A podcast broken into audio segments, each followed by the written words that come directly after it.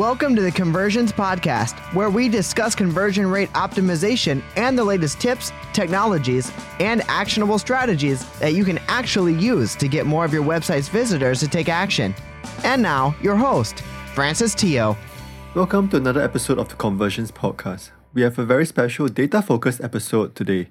But before we get started, let's take a look at some iTunes reviews. We have a review from Jonas from Sweden. He says, Being a former podcast host, I know just how much time it takes to come up with good content and get great guests to the show. Francis makes this podcast one of my favorites, providing great insights and thoughts that I can take action on directly. Thanks for the kind words, Jonas. If you would like to have your review read on air, please leave us a review at conversionspodcast.com slash review. Now, on to today's episode. Today, we have a very data focused episode, which is a bit heavier than what we usually have on this show. But I believe data is such an important part of conversion optimization that we cannot just ignore it. So, today we have with us a very special guest to talk about data. I'm happy to welcome Shana Carp to the show. Shana is an analyst and marketer with a strong background in data, and she's also one of the co founders of Bayesian Witch a data science on demand API that helps marketers, growth hackers, and developers optimize their apps and sites for conversions. Welcome to the podcast, Shana. Thank you. Nice speaking to you. Thanks for coming on. It's great to have you here. No problem. So, could you tell us how you got into data science and the conversion optimization space? I actually got started by installing and implementing a lot of analytics products. Um, once you start installing and implementing, uh, the first thing people usually ask if they want to do it the best quality way is what are they going to measure and why are they going to measure it? So you end up talking to a lot of people about how they want to consider a conversion and what statistic, what basic measurements they think are important and what statistical measures after the fact they think are important. That's how I got into that. So how long have you been doing this? I've been doing this like on and off since like right after I graduated college, the implementation side and the developing of reporting. Honestly, like I started parts of that even in college. Um, I was doing work about um, data visualization from a Marxist interpretation um, due to the fact that my college was very theory oriented. So, like, it feels like forever. I, like, I feel like I don't know any part of my adult life without it. so, in terms of years, how many years has it been? Like, I guess max five years, but like, I've always done things a little bit more independently. I've discovered, like, people ask me, like, give me a CSV. I'm happy with a CSV. So, can you give us an introduction to what data science is? I was actually having a discussion with my co founder just before this call. He officially is a data scientist in the very old school definition, which is a statistician with usually a master's or above level who can also deploy code. So the issue with this is that what is a statistician?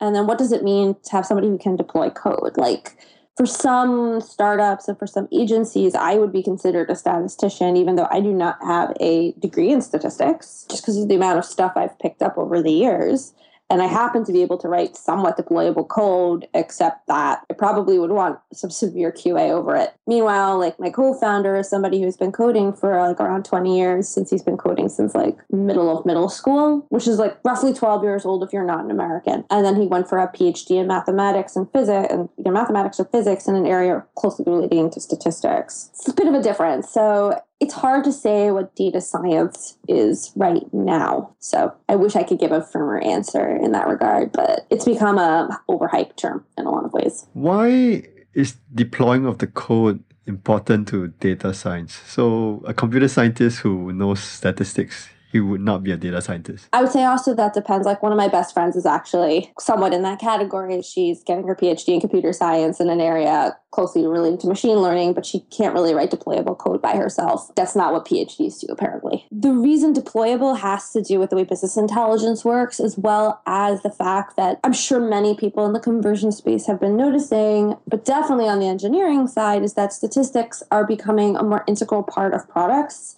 and how they react to people. So being able to implement them in code in a deployable way means you have somebody who has the engineering talent to make the statistics usable rather than siloed away. And people go, that's nice in that report. So you use the term deployable code. What does this exactly mean? It's, is it the same as writing code? It's just another word? It's writing code. Like, so I write code, right? But like I write, I like I recently wrote a program that we're going to be open sourcing soon for developing thousands upon thousands of keywords if you want to do search engine purchases, like Google purchases online for ads. However, that piece of code is not the same thing as somebody who wants to have a dynamic web page based on somebody's behavior on that site. So, like, that code can't really be integrated too closely as it stands right now into some sort of larger web product so that the statistics that the data that you're gathering, these statistical data points, are being used in algorithmic ways. That's what it means to be deployable. That's very like unusual for a lot of people in conversion optimization for what I'm being told outside of this, right? Just it's not the approach as it is right now. What do you mean? Um, I think it's a little weird for people still to just like 10 years ago it was very weird to have automated bidding for AdWords and then to have people who like build out these humongous systems to figure out what's the ideal price for a keyword given this, you know, advertisement. What is that? Like people build these things. It's still a little weird conceptually speaking to have like your entire site uh, react to some user behavior based on like statistical information about not just that user but other similar as well as different users. I think this this kind of approach is quite slowly developing yeah. Yeah that is true. Um, a lot of it has to do with the growth of awareness of how important data is for conversions and how it's a very critical part of the conversion process and how hard it is to manipulate it as a human. Okay, so this would be a good time to ask like how can data science help with website conversions? The smart answer is that data science because it's doing deployable code as well as using probably more advanced algorithms than the average business intelligence analyst and conversion specialist uses can pretty much start doing hyper targeting on a website. So, one of the things that the end goal of Bayesian Witch's, for example, is that we will know your customers so well that your landing pages are customized to that person given a certain set of choices.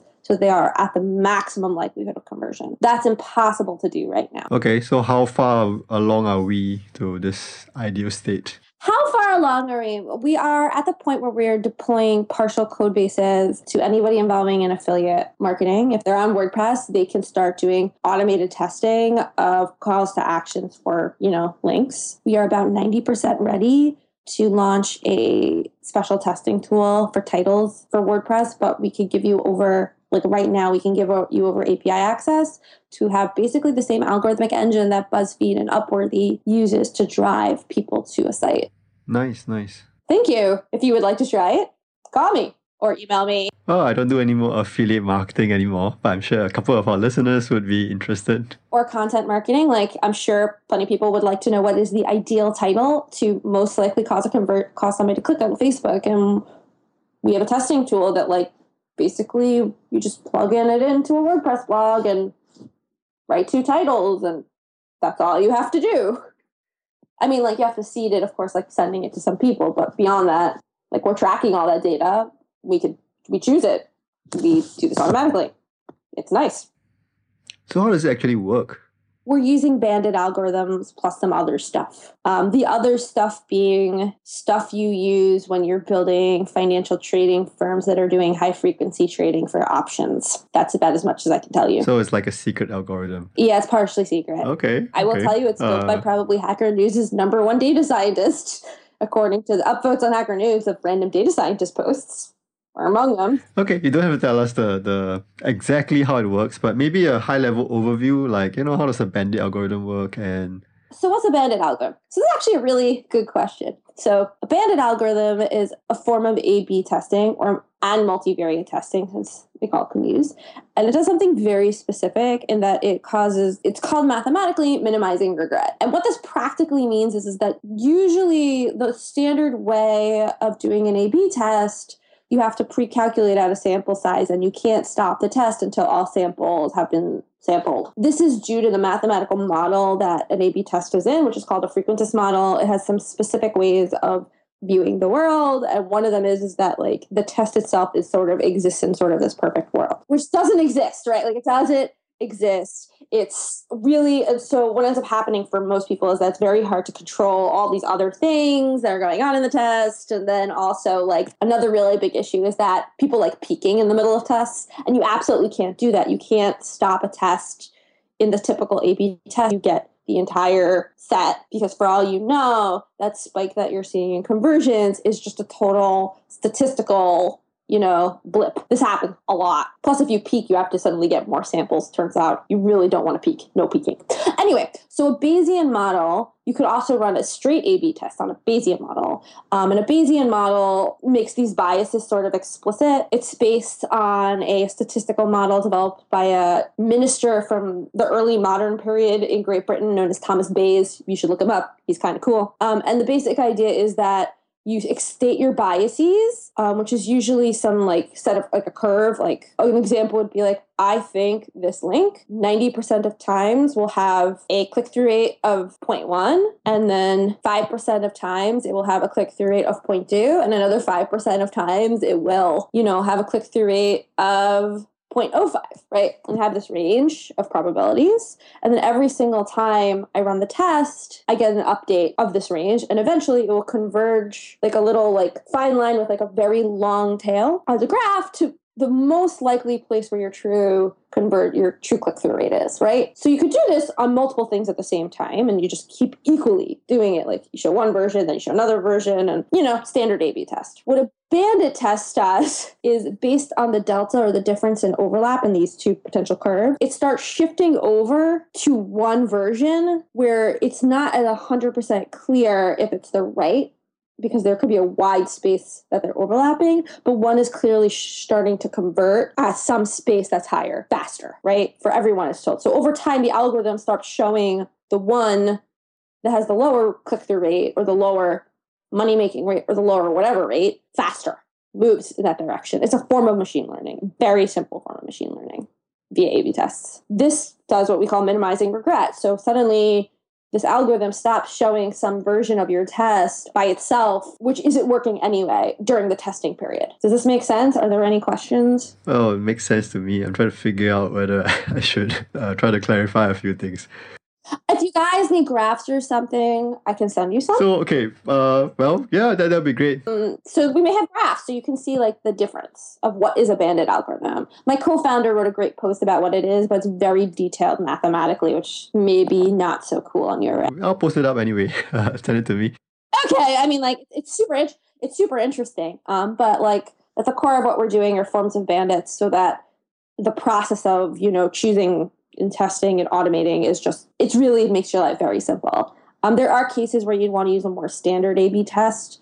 If it is, you probably should still do a Bayesian A/B test since apparently you need less samples, and also you can peek. I like peeking, so it, it's helpful, but uh, there are very few products on the market in either of these areas at all right now. So, if I'm just going to like summarize what you said, essentially uh, your bandit algorithm, your bandit plus secret algorithm basically optimizes whatever you want to optimize automatically by assigning a heavier weight to whatever's performing better at the time. Is that the very simple version? Yeah.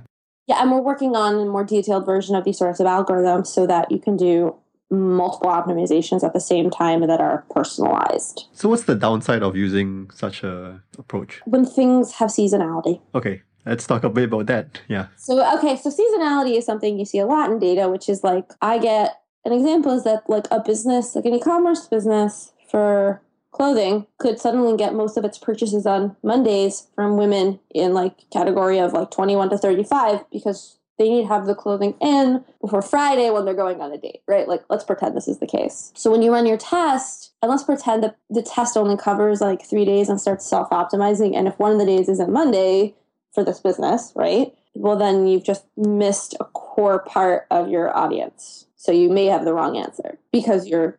So it's not very good for those sorts of situations. It's very good for situations where, like, for example, you have a sale that's only going to last, you know, a week, and you need to know what's exactly the right line to tell people about your sale so they buy lots of things suddenly and you only have a week and you like it could take the entire week to optimize like you wouldn't want to do that. So you would need bandit algorithms in those cases. Like another the most famous case though in this case um, is upworthy right? Their titles are actually they're, they've they have this presentation online where they explain that they have everybody's seen it at this point where where they explain that like they take 25 titles and they're A/B testing all these titles, or they're multivariate testing all these titles for like the most clickiness, right? They're not actually doing a straight A/B test. It would take way too long for the amount of time it takes for them to get the content out and then to generate those page views. They have to be using a bandit algorithm.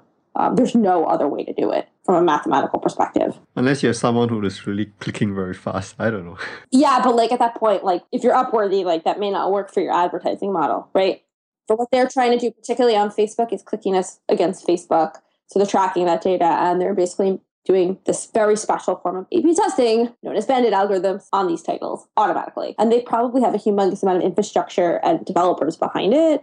And that's why most people don't do things like that because that's expensive unless you're like licensing it, which is what we're trying to offer on the market. It's interesting you bring this up, and I think we've brought it up like one time uh, on an earlier episode, like the difference between uh, straight A/B testing and a so-called like bandit kind of real-time optimization kind of approach. And yeah, it's yeah, we talked about seasonality as well, and that is I think that's kind of big because seasonality is inherent in a lot of a lot of tests. Yes, it is. There are ways around it, but most of them are not very good. Um, we're working on a better one as part of like our bigger API push, so that those sorts of issues start mattering less. But again, like seasonality is a huge issue because until you observe that data, a you don't necessarily know if you have seasonality, and b there's nothing you really can do about seasonality at some level. One thing you mentioned about comparing A/B testing to a real-time optimization approach is that even the right term to use? It depends on the site. We'll call it that. Do you think it's appropriate to use this term for your software?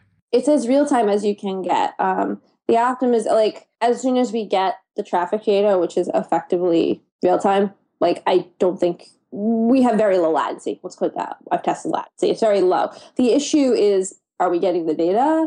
Um, so it really depends on some level on your traffic levels. People with slightly higher traffic levels or who are choosing to like optimize one page, for example, suddenly very high bursts of traffic, those sorts of things will effectively see real time optimization.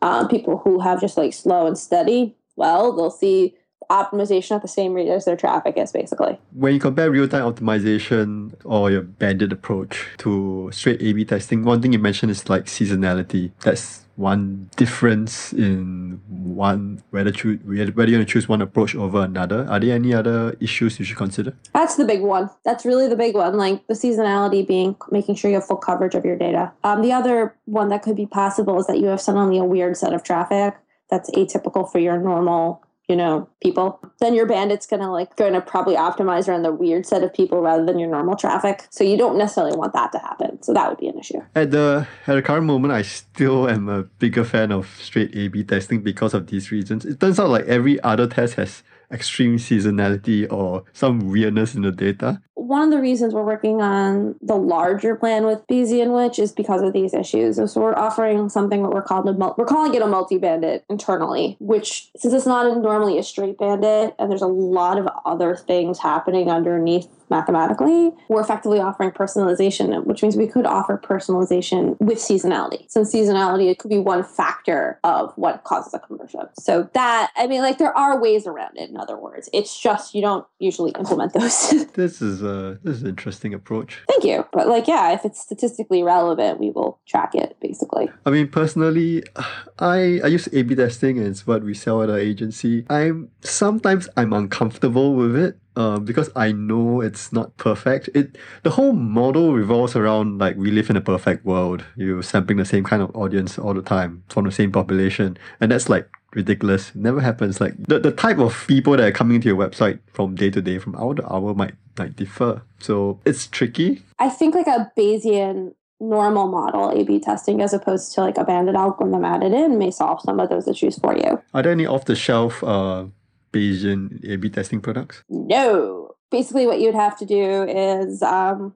develop a do I like it script. We have a post that will go up soonish with a script like that. And we'll have it, and you basically just take your results from like Optimizely or Visual Website Optimizer or whatever, and you just continue running the test until the script tells you it's okay to stop the test and what answers better. So, with a Bayesian approach to A/B testing, there would be a need to initialize the initial weights, right? there wouldn't be for a straight A B test, there are no initial weights. And what you would probably do instead, like what we would do is we would start with just like a distribution since like let's pretend that we were working together on some sort of project for these stores and I think something has a certain distribution and you think it is the exact reverse distribution, right, of potential click throughs. So that's what the test would do would be cause both of our charts to merge to this exact same place. So actually, like, even though you need some sort of distribution to start, it may not matter what the actual distribution looks like. So it's just going to convert, because well, we'll converge to the final one at the end. It does matter in terms of speed somewhat, but reality is, like, eh, whatever. But yeah, so which also makes Bayesian testing interesting because, you know, everybody can have their arguments arguments and we could just map everybody's arguments about conversions and get to an answer where we both agree. Awesome. So let's we mentioned a couple of approaches here. Um, straight A/B testing, Bayesian A/B testing, Bayesian styles, street A/B testing, which is known as frequentist. We should be precise. It's called frequentist statistics and frequentist testing. For the mathematical school of thought, it's in. Yep, and we have uh, your bandit approach and your bandit plus secret algorithm approach. And then there's also a straight Bayesian A B test, which is run an A B test, but the way you're measuring conversions at the end results is using Bayes' rule rather than the frequentist approach of like t tests and such. Well, since we're on A B testing and a couple of, well, a lot of listeners are interested in A B testing, and I read a couple of posts on your blog. What are people doing wrong with A B testing? Most of the, the two biggest ones are the Evan Miller approach, which is they peek. Another pr- problem that I commonly see is that they're very not strict. Like, like you need to pre-calculate out sample size. You need to know precisely what you're measuring. You need to have a very strong null hypothesis. Most people's are kind of weak, right? They're not explicit enough so that like these biases creep in when stating the strong one, their hypothesis. That's a big one usually. Like it can't just be I think X has a higher click-through rate. It has to be I think X has a higher click through rate of X percent. So, how does peeking change the test if you've already decided the sample size you want beforehand? Um, it increases the likelihood of a null positive, of a false positive, excuse me. If you do nothing with it, yeah, it still increases the likelihood because you think something will happen, so you stop the test. And if you restart it, you would need to have like double or triple the amount of samples you had initially. So, what ends up happening is that if you peek in a test, you basically need to run the test even longer. Which is why you, if you peek, if you take a look at the numbers. The issue is stopping the test and not the actual peaking, right? Pretty much the issue is that people argue if they peek. So they have a tendency to stop if they take a look because that's human nature, right? So basically, like, you can't have a feeling like you can look at these numbers and say, oh, okay, that's nice, but the test is running. But it's very hard to say that when you're suddenly seeing like a click through rate go magically up. You want to stop the test and you can't. And emotionally, that's hard. Yeah, I guess it's hard if you you see it performing well and you really, really want to stop the test or something like that yeah, and you can't, right? Like, so yeah, there are testing. Again, a Bayesian A B test, you could do that. You can't do that in a frequentist test. It's just not allowed. It totally screws it up. You could just be seeing a total false positive, and that's that. Okay, so with this determining the sample sizes beforehand, how accurate is this? Because, like, let's say you're informally, I guess, if, if you have like lots of seasonality in your data, wouldn't you want to collect more samples to be sure? Yes. So not only do you need to have know you haven't reached the maximum sample size, you have to know that you've had maximum coverage in the test. So basically, like just because you have a sample size, the sample size is your minimum, right? That doesn't include other factors that you need to fix for bias, like, you know, seasonality. So you have to cover both. Uh, a Bayesian test, the only thing you have to cover is seasonality and delta, but delta could be reached at any point in the test. So you can check as i said you can check whatever you want. Right so the issue a lot of people a lot of people ask like how do you know how long to run a test and you have to run the test for as many samples as you need? One thing that you use to calculate in a more traditional frequentist a-b test would be you need to figure out like what's the minimum effect you want to measure. How do you know? Correct. That like how do you know what the minimum effect is?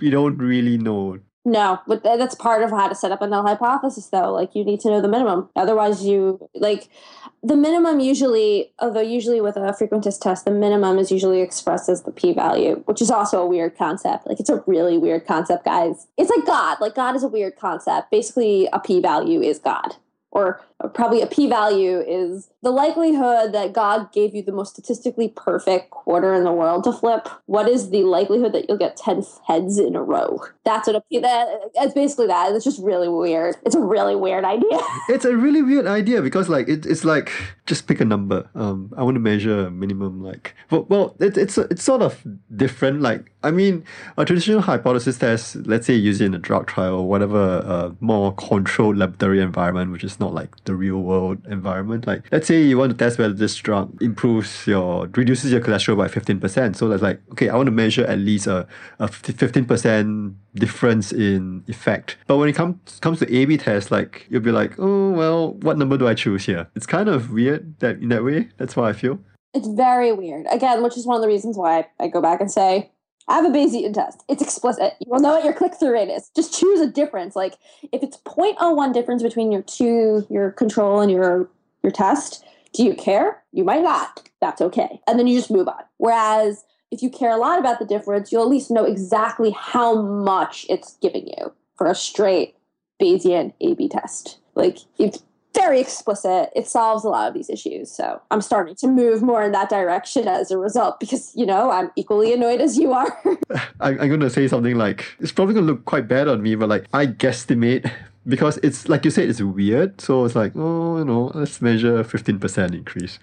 Yeah, it's also hard to it's also hard to communicate. Something I've also realized, and communicating these statistics are probably the most critical part of testing. No, like to a client, the critical like e- explaining what's going on underneath. The client doesn't want to know that they just want to know that this is good and we can put it live. Uh, I've, had, I've had clients who want to know. I like them. They tend to ask good questions. I like that of people they they ask well you i'm sure you have more sophisticated clients. I mean our clients are just they are sophisticated but they're business sophisticated. They hire us to do the a-b testing because they don't want to deal with that. So we get some questions and after explaining you know they they're happy with that and that's that. Yeah but i just want to bring this up because like it's very odd. It's something i'm i'm comfortable with and i haven't found a way around it. I don't think there's a way around it. So interesting I, I would highly recommend trying like to do a normal A/B test and like getting a script from a friend, know who's a mathematician, to give you an answer to like is from a Bayesian perspective like what is your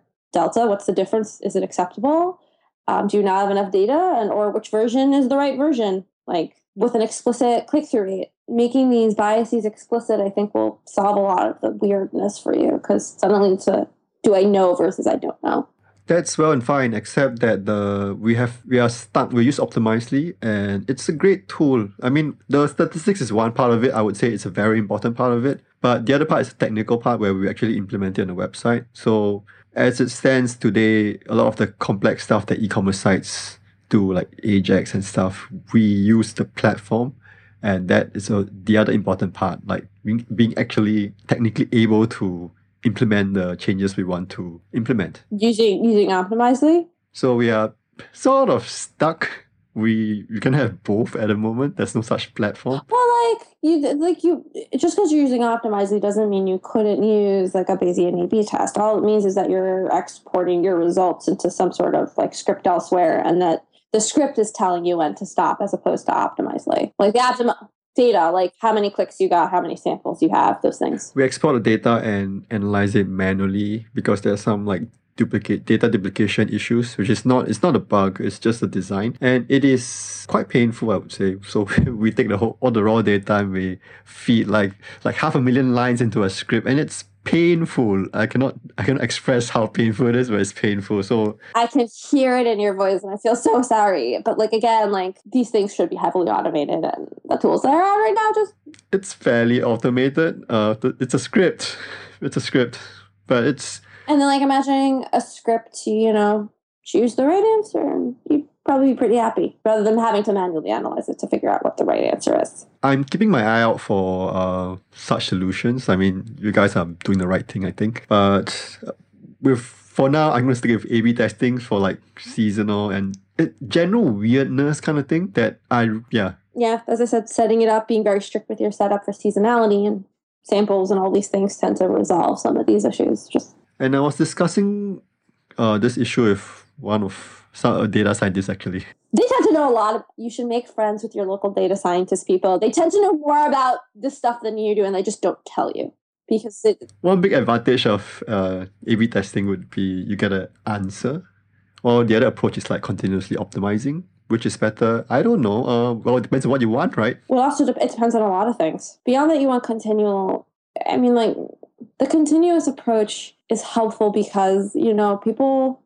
I have a pet theory that I'm not necessarily sure that straight A/B testing with all the people and the labor involved is worth it over the long term for a lot of things. It's very expensive when it comes to labor costs. And if you have like an algorithm that just does it, you won't pay for those labor costs. And suddenly everybody will be optimizing pet theory, but that's a different problem. Okay, so my pet peeve with real-time optimization, bandit algorithms, and what have you is it, they're always marketed. It's not so much bandit algorithms. There are some like automated regression software or whatever. There are thousand and one approaches, but anything that's more is too automated. Like, and it's always marketed as a push button solution. So you just do this and you push the button and you don't have to understand anything and it just gets done. I think that's just kind of wrong. You need to know what's going on. It's good as automated, but it doesn't, you still have to understand what's going on. So that's my thing. It's one of the reasons why a lot of our content marketing right now, which is like a totally slow growth build, and it's very difficult to write these posts, um, is a lot about math. Like if you took a look at the Bayesian Witch blog, you'll see like 15 posts about like the math of A/B testing suddenly. For some reason, it's not a popular thing to write about. The reason why is it takes a lot of time to think of good, entertaining examples that sort of like kind of click in your head of what these things are. It also, for a lot of marketers, in a lot of cases, the people purchasing these softwares are not as data driven as a lot of other people. Um, they're often brand marketers, so they want a push button solution. The more data driven you are, the more you kind of want to know what's going on underneath. But I can't like, but explain to like the average marketer like what a Poisson distribution is. Like I can barely understand it myself, but like these are really, it's a kind of distribution. Okay, it's kind of distribution. like but like explaining what these things are and why they matter or like explaining how you know the same math that could be used to basically price an option could be used to like figure out click-through rates is really bizarre right now um, it's just not part of the everyday marketing vocabulary quite yet, and it may take some time. Um, should- I don't think you'll ever get there. It's, it's like quite complex. Yeah, so that's my that's my thing. You know what? They said that in the 1980s about computers at Wall Street. And guess what? I guess what? Like the best paying jobs on Wall Street are all highly quantitative and are all people who talk about these things all the time. And the reason I know this, my brother does this. Couple opinions about that I'll, I'll not mention. Uh, there are gonna be so many opinions. But like, but like there was this shift because it's just it's for certain things it's better. We can debate about the Wall Street part later, but like I think it is better. Just that the I don't like the way it's marketed as a as like a push button. I don't have to understand solution. You just install this and away away you go. The larger problem I see is that for a lot of these solutions, they don't tell you actually how difficult the implementation is. Yeah, I saw a solution uh, recently which I will not name. It's more of like a auto segmentation. I think that's the informal term, but they, they didn't mention how they do it, but I assume it's some sort of regression analysis to find out the segments within your data. So that's uh, part of what a data scientist does. But so they claim to be able to find like I don't I don't want to be too specific. So in case like, people figure out what the product is, I don't I don't want to insult any products on this on this show. But um, basically, it claimed to be able to find not only in automatic way correlations in the data, but also causations. So I was discussing this with a friend and I was like, this is just nonsense. Seriously, how you know how difficult it is to find like causation um automatically? I'm sure there are techniques, but it's so hard. I mean, I, I honestly think even like I would never even say this about my own product. I, I think my own product is like the best thing on the face of the planet, right? You can't find causation. Like what you, it's just it's you basically have to eliminate all other possibilities uh, in a web environment in particular yeah, no, that doesn't happen. Yeah, it's so hard. Even in a perfect world, I'm not sure. I, I don't I have not read enough of the literature to be sure, but like it's I, I know it's a hard problem to solve, next to impossible, maybe. So I was shocked that like, people were making these kind of weird, irresponsible claims. I will admit though, irresponsible claims often have high click through rates. So, you know. I totally agree.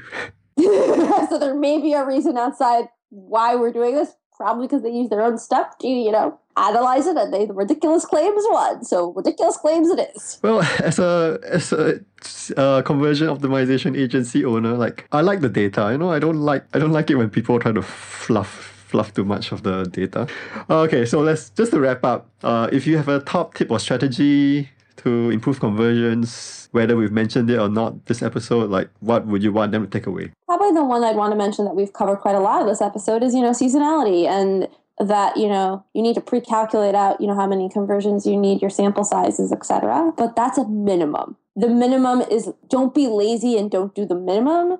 Remember that there are other factors in a frequentist test such as particularly seasonality that will affect the results and that you should try to control for them. The other tip I would say learn more about Bayesian statistics and Bayesian statistical models. Find talk to whoever you have to, or you know, contact anyone seriously? Because a that person will probably be so excited to talk to you back. And b and b you will suddenly have resolved a lot of these issues involving you know checking and explicit worlds and weirdness in traffic. Some of the weirdness in traffic issues like is just these things are made so explicit that you don't have to worry about them anymore. It's more business friendly so you should learn more about it and you know chase after it. It's a totally underserved and underdone thing in conversions. Go Bayesian. Okay, well, look into it.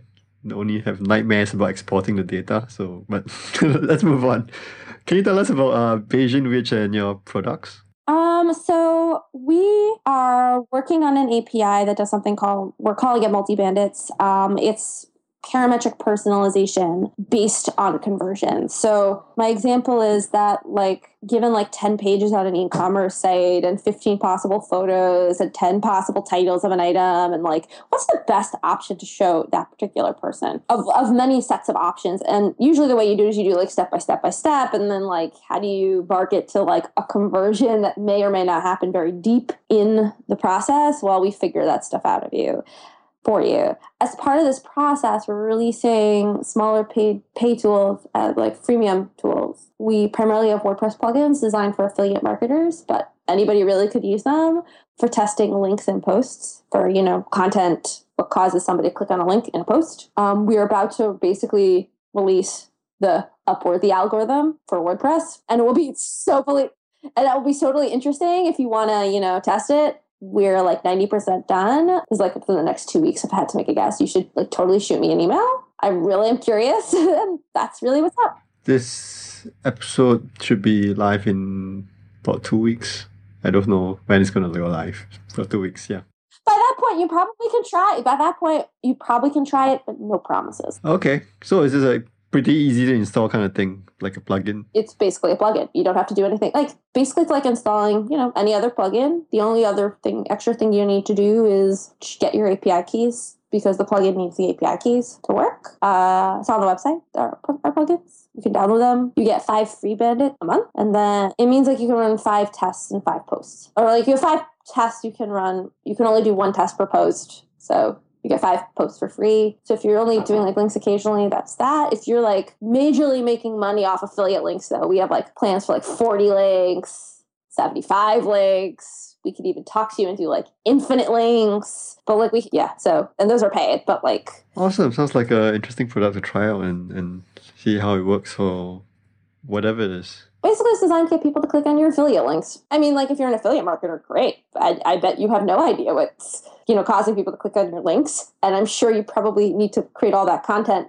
way more than you need to figure out what's causing people to click on links. So we automate the entire process. So you just all you have to do is create content, and we choose. Are there any plans to expand this beyond like just affiliate or headlines kind of thing? Yeah, um, there are specific reasons why we want to do plugins right now. Largely, we really want to be doing over the long term like parametric personalization.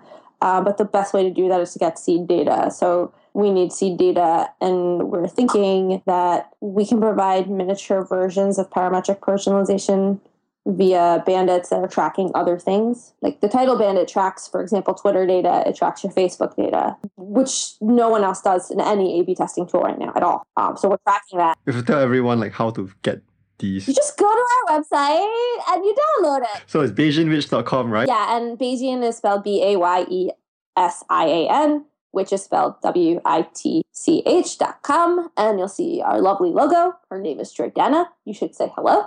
She actually writes back to you if you write to her, by the way. Well, first, uh, where can people find out more about you and get in touch with you, like you personally? Personally, is Shana C, S H A N A letter C, at BayesianWitch.com. You know, if you're in the New York metro area in particular, I like having coffee. If you live in Queens in the New York metro area and you feel like stopping by, you may even get cookies. Because my hobby is to bake. so, you know, have some awesomeness. nice, nice. Okay, great. So I guess that's all for today, and thanks for your time today. No problem. Thank you so much for asking me on. Thank you. You're welcome. Bye. Bye bye. Thank you for listening to the Conversions Podcast. Please leave us a review and rating on iTunes if you enjoy our podcast. We love hearing from you. Connect with us at our website, conversionspodcast.com, and let us know what you think.